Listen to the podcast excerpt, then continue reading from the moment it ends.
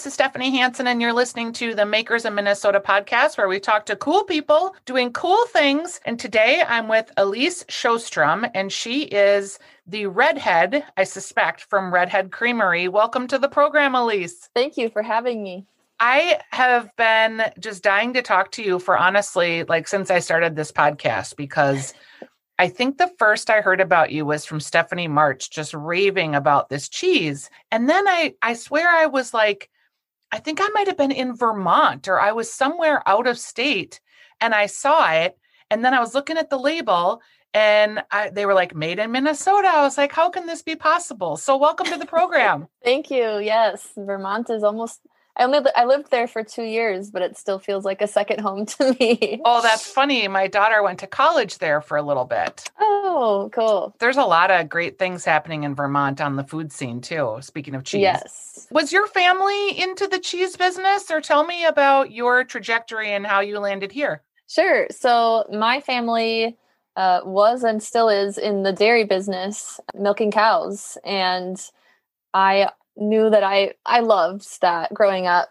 and we were in 4-H and showed dairy cattle uh, as youth, and I knew that I wanted that for whatever potential children I may have in the future, and um, didn't necessarily want to milk cows every day because I thought, you know, seeing how we had to be home every single day at certain times of the day in order to get those cows milked, and I wanted to have a little more freedom uh, as I grew up. My future self should have said, being a cheesemaker will not give you that much more freedom. but, but, it does give me a little. but I I visited Crave Brothers Farmstead Cheese on a national 4-H trip when I was a senior in high school. And that was my moment of realizing I would love to make cheese on our farm. And really studied food marketing uh, at the University of Minnesota and worked for several other cheese companies in the meantime to kind of learn the goods and the bads of, of what they've learned before doing it myself on my family farm. And is your system like a closed loop where like you literally make the milk and then turn that milk into the cheese and you do everything right on your farm yeah so we we are farmstead so we are only using our own cow's milk for our cheese making we only use about 10% of the milk that we produce for redhead creamery and the rest of that milk goes to Bongards Creamery Co-op. We're part sure. of that co-op as well. Uh, so the rest of it goes to cheese as well. Uh, and so we joke that Bongards is second, Minnesota's second best cheese. Because of course, you know, we have to claim that we're the best. But sure. no, we love we love all Minnesota cheeses. And Bongards specifically really was vital in our starting making cheese ourselves.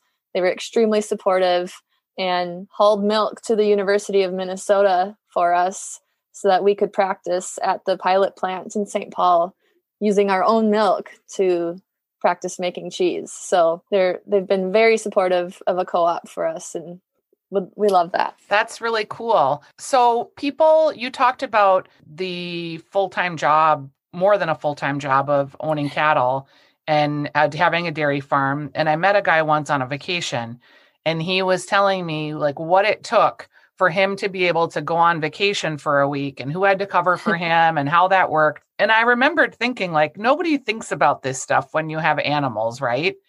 Mm-hmm. And and that the milk needs to get out like that's how they continue to produce. Right. Yeah, you need you can't just let them go for the day and because everyone will suffer from that the the next day. So yeah, it's a it's really a 24 hour job of making sure our animals are well cared for. We have to put in extra time and extra care to making sure our animals are dry and warm and well cared for so that they can thrive through this type of year. When it's really cold like this, do you have to put them in a barn or cuz I I mean do cows go in a barn every night? So we have um several different options of housing for whatever age of animal we have. Our milking cows are all what's in a freestall barn.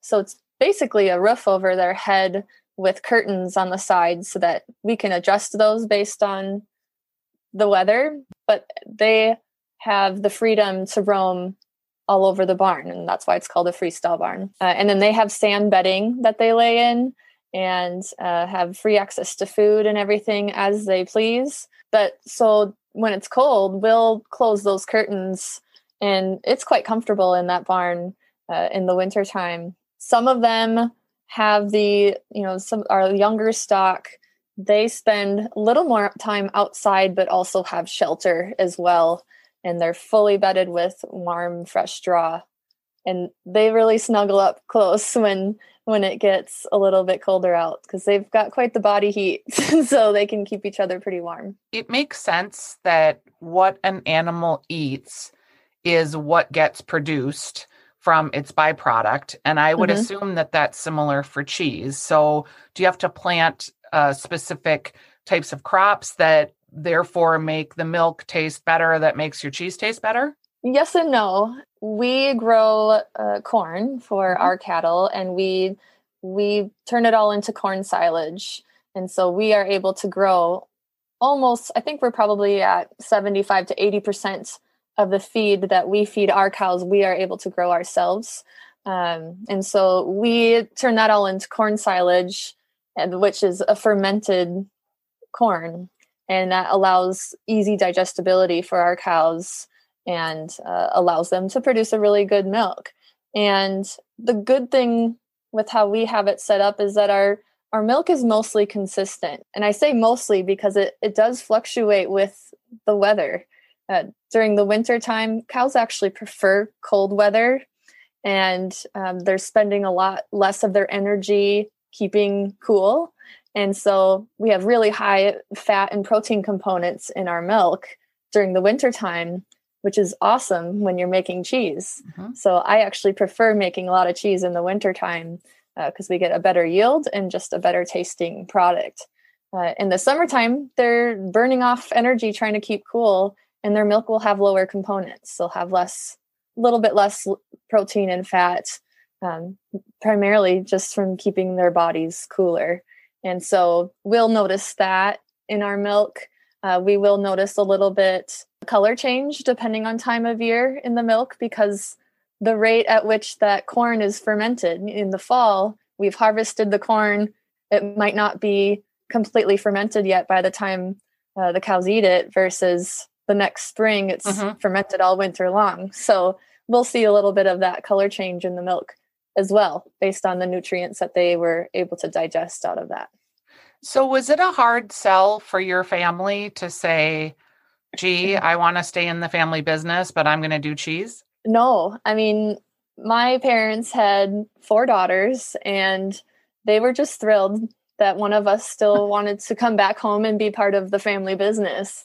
And I do I still remember them saying, you know, this is great, but you're going to have to learn it because we know how to milk cows and the dairy industry, uh, but we don't know a lot about cheese. So that's going to be your job to figure that out if you want to bring it back home to our farm. And it's an awesome way to diversify our farm as well. We could have easily come home, built another freestall barn, and doubled the amount of cows and just produced more milk. But that doesn't give us much flexibility in the market.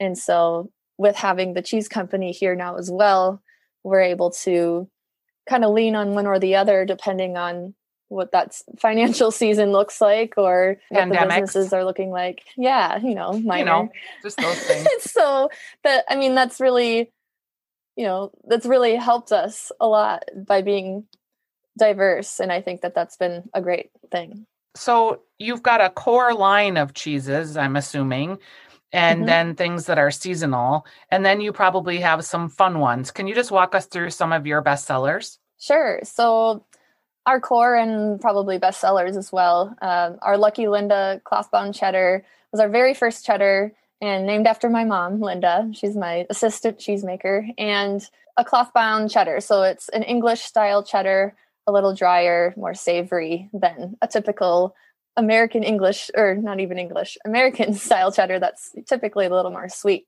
And uh, we have fresh cheese curds. We're in the Midwest. We have to have those. And then our Little Lucy Brie is extremely popular and one of our favorites to to eat and make. And that that might be what Stephanie first.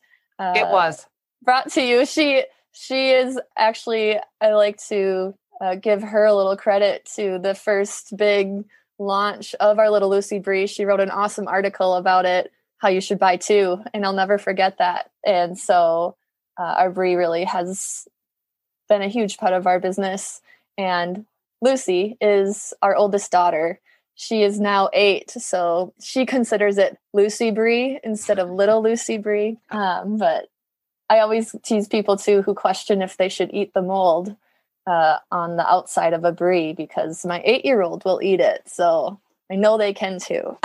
yeah, so, people do. People do get they're creeped out by it, or some just yeah. eat it with abandon. Others scrape try to scrape it off. It's just part of the cheese making, right? It is, and and without that mold, it would not be a brie. So you kind of need it. Just and go ahead and eat it. Yeah, and that's even that's where all the the calcium is actually in a brie. The calcium all like disperses itself out to that rind. So, you know, you want the health benefits at the same time of enjoying this good tasting cheese. So, eat the rind, right? So we need a shirt that says "Eat the rind." Yeah, I like it. What What are some of the cheeses? Because I know you're. I mean, you win awards a lot which is Thanks. really great.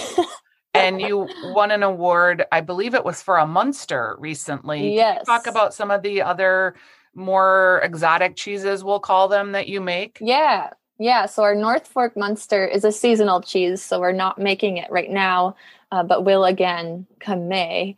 But it is a whiskey washed Munster. We use whiskey from Panther Distillery in Osakis, who's very close to us.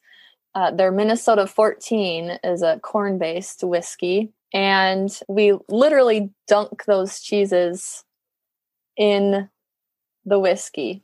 And it really just provides this fun, unique flavor characteristic to it. But then we'll also wash that cheese with a bacteria, which makes it orange and funky as well. It is probably the most fun cheese for us because it's the most unique and it's also the most painful because it's so much work uh, washing all those little cheeses and um, making sure they turn out and they have the perfect environment for us to enjoy but it's so rewarding when we have a stinky ooey gooey monster at the end of the day.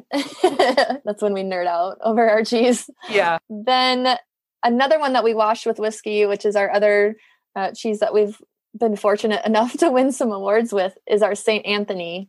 And we washed that one with the same whiskey actually um, but it's a harder cheese that gets almost parmesan like as it ages but it's very savory meaty uh, cheese that we love as well and it's an american original We've created its own recipe specifically for that cheese and has been really rewarding for us and we love it so that's that is fun. when you say it's an American original, is that to to mean that no one else has done anything like that before in America in cheese? basically and it, it, there's a, a category within the american cheese society competition where you can enter cheeses that you feel have complete originality from any other cheeses uh, and that you didn't follow a specific recipe for it and you kind of adapted it to your own liking and so we entered that cheese into that category and got second place in the category, which was so cool. So that is so cool.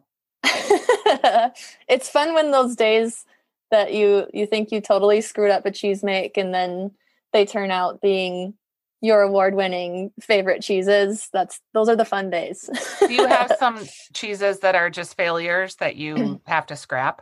We haven't really had anything that we just completely threw out. We've had a few that, because of mechanical failure, where a pump stopped working right or it didn't allow us to cool or heat properly. And we've kind of adapted the recipe for that and tried to make something, anyways, uh, and go with it. We've done that and then just don't make it again. But that's it's the easiest way to learn is to to screw up every now and then and figure out what happened and how to adapt because of it. That's a really healthy attitude. You know you seem to have this whole package here where you have the quality piece you have the control of the farming piece you have the ability to make really beautiful cheeses And then you went to school for food marketing. Can you tell me a little bit about that? Were you in a special program? And do you think you would be where you are today without that education? I was advised by my food science advisor to study food marketing because anyone can make cheese, but you're going to have to get it sold.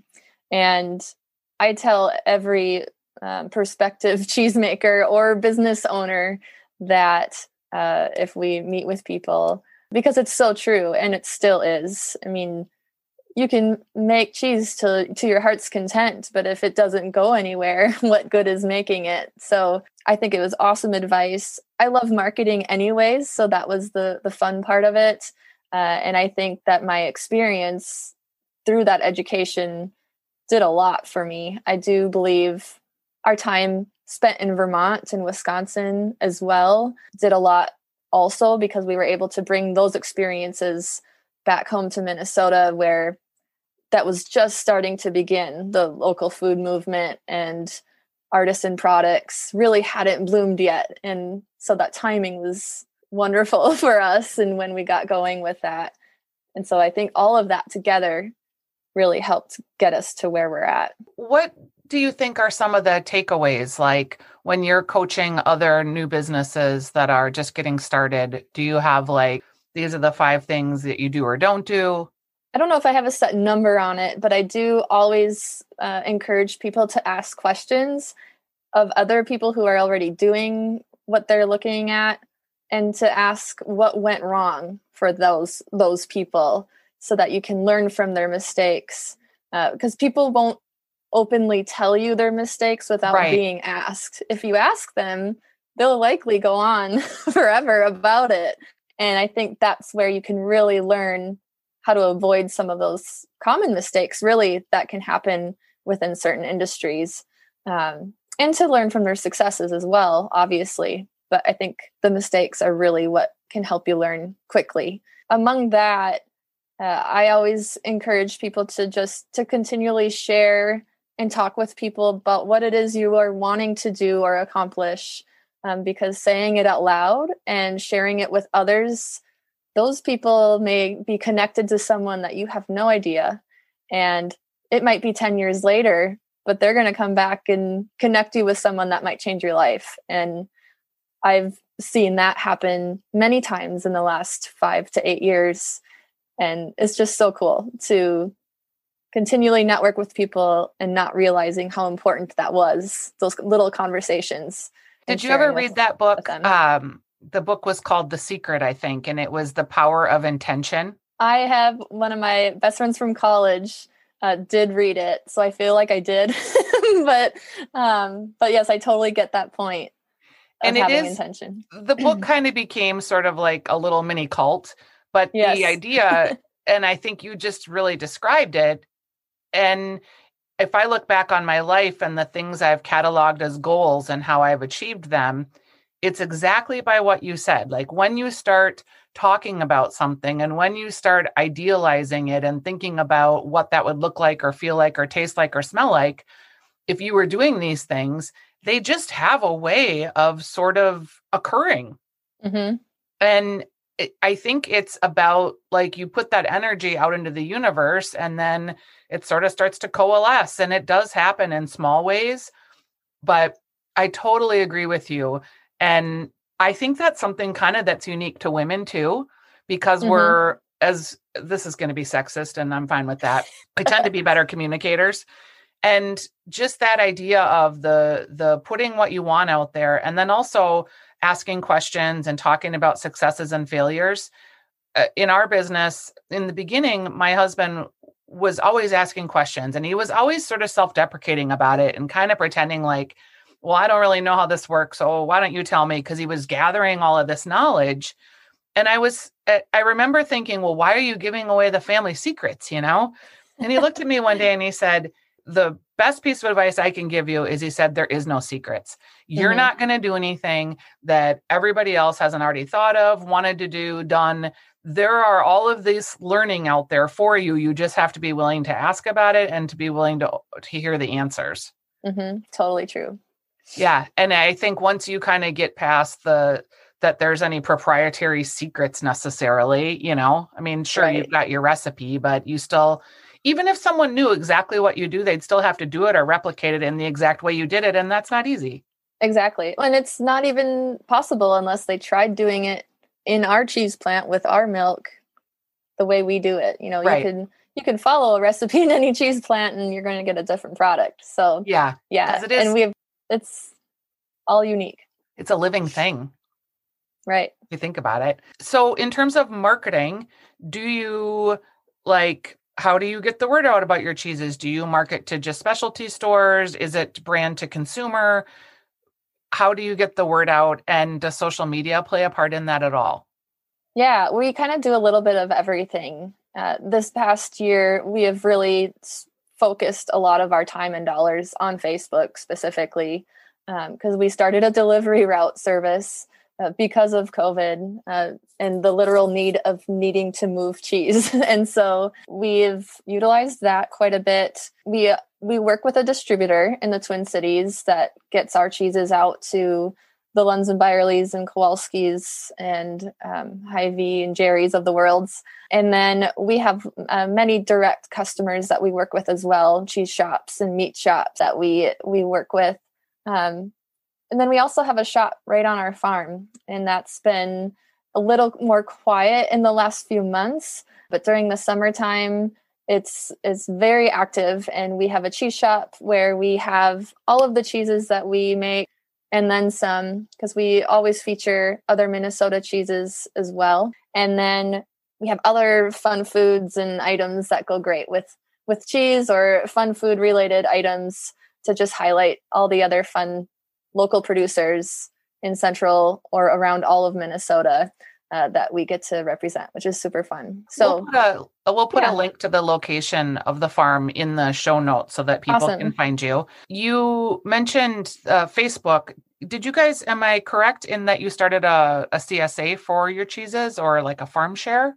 We have not done um, anything like that. I know Alemar and Shepherd's Way have either both a CSA or uh, some form of that. Does that um, appeal to you? Well we we did start a cheese of the month club that's been it's been slow to start just because we just released it about last spring probably. But we're kind of using that same concept where whatever cheeses we want to highlight right now is what will be included in this box. Yeah. Um, and yeah i think that's it's it's fun for us because we get to move product that we we need to um, but we can also play with the season and you know grilled cheese month is coming up so we're going to feature something specific to that uh, for the people who are in our cheese of the month club. And uh, just highlight fun things give them fun ideas on what they can do with our cheeses.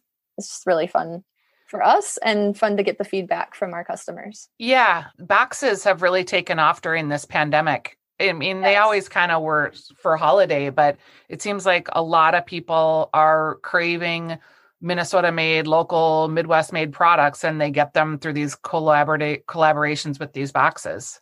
Mm-hmm. Yeah, we've really seen that with uh, a Minnesota cheese box that we started last summer and featured one every two months or so of a mixture of all the other cheese companies of Minnesota so that we have one cheese of each in that box. And and it's been overwhelming the excitement people have for all of these cheeses and so that's been really fun to see I appreciate too. I uh, subscribe to the Heavy Table, and mm-hmm. I have appreciated that you've been a sponsor for them to help them get their newsletters out.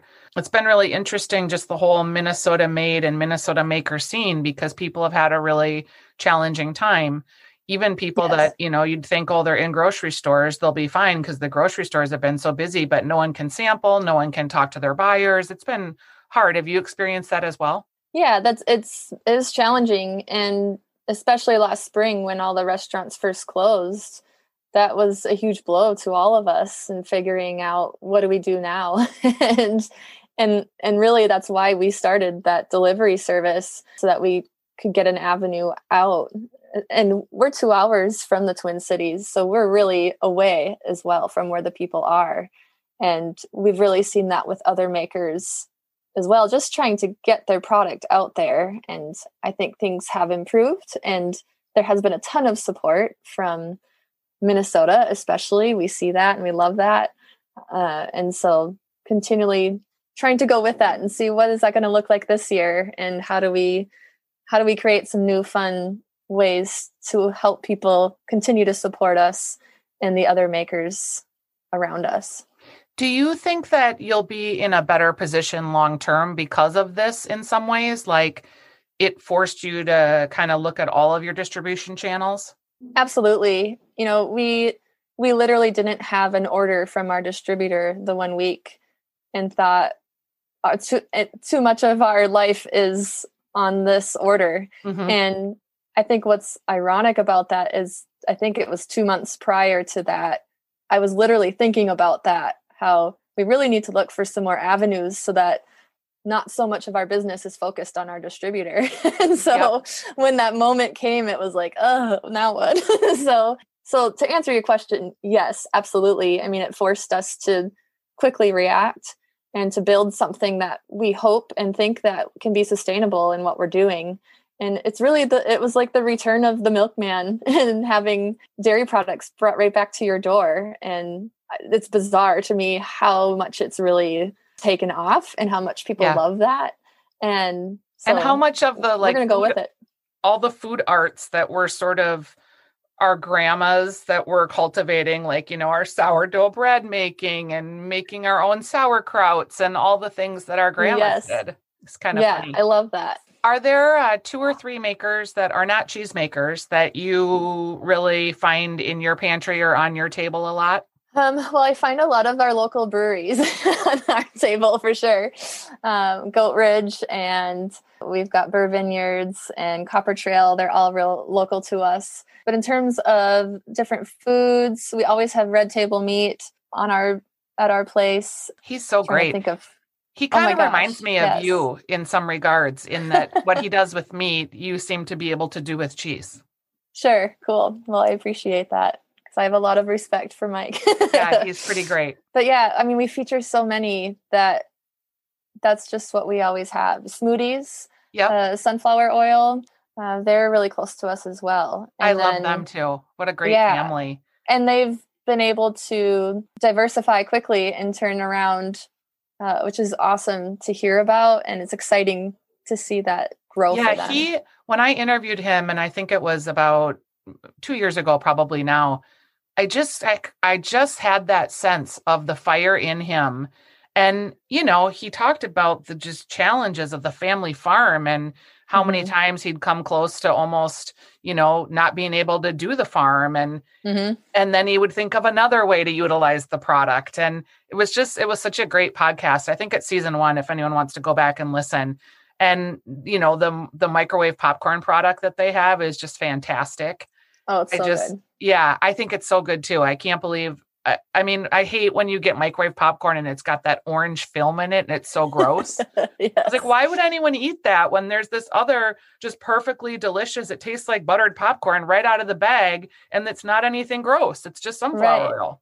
And it doesn't stick in your teeth. Yes, exactly right. Well, I appreciate your time today. It's great to talk to you. I will be releasing this podcast um, probably end of March, beginning of April. So I'm a little ways out, but I just I'm a fan. I'll let Steph know that you appreciate her because that's always good yes. for writers to hear, right?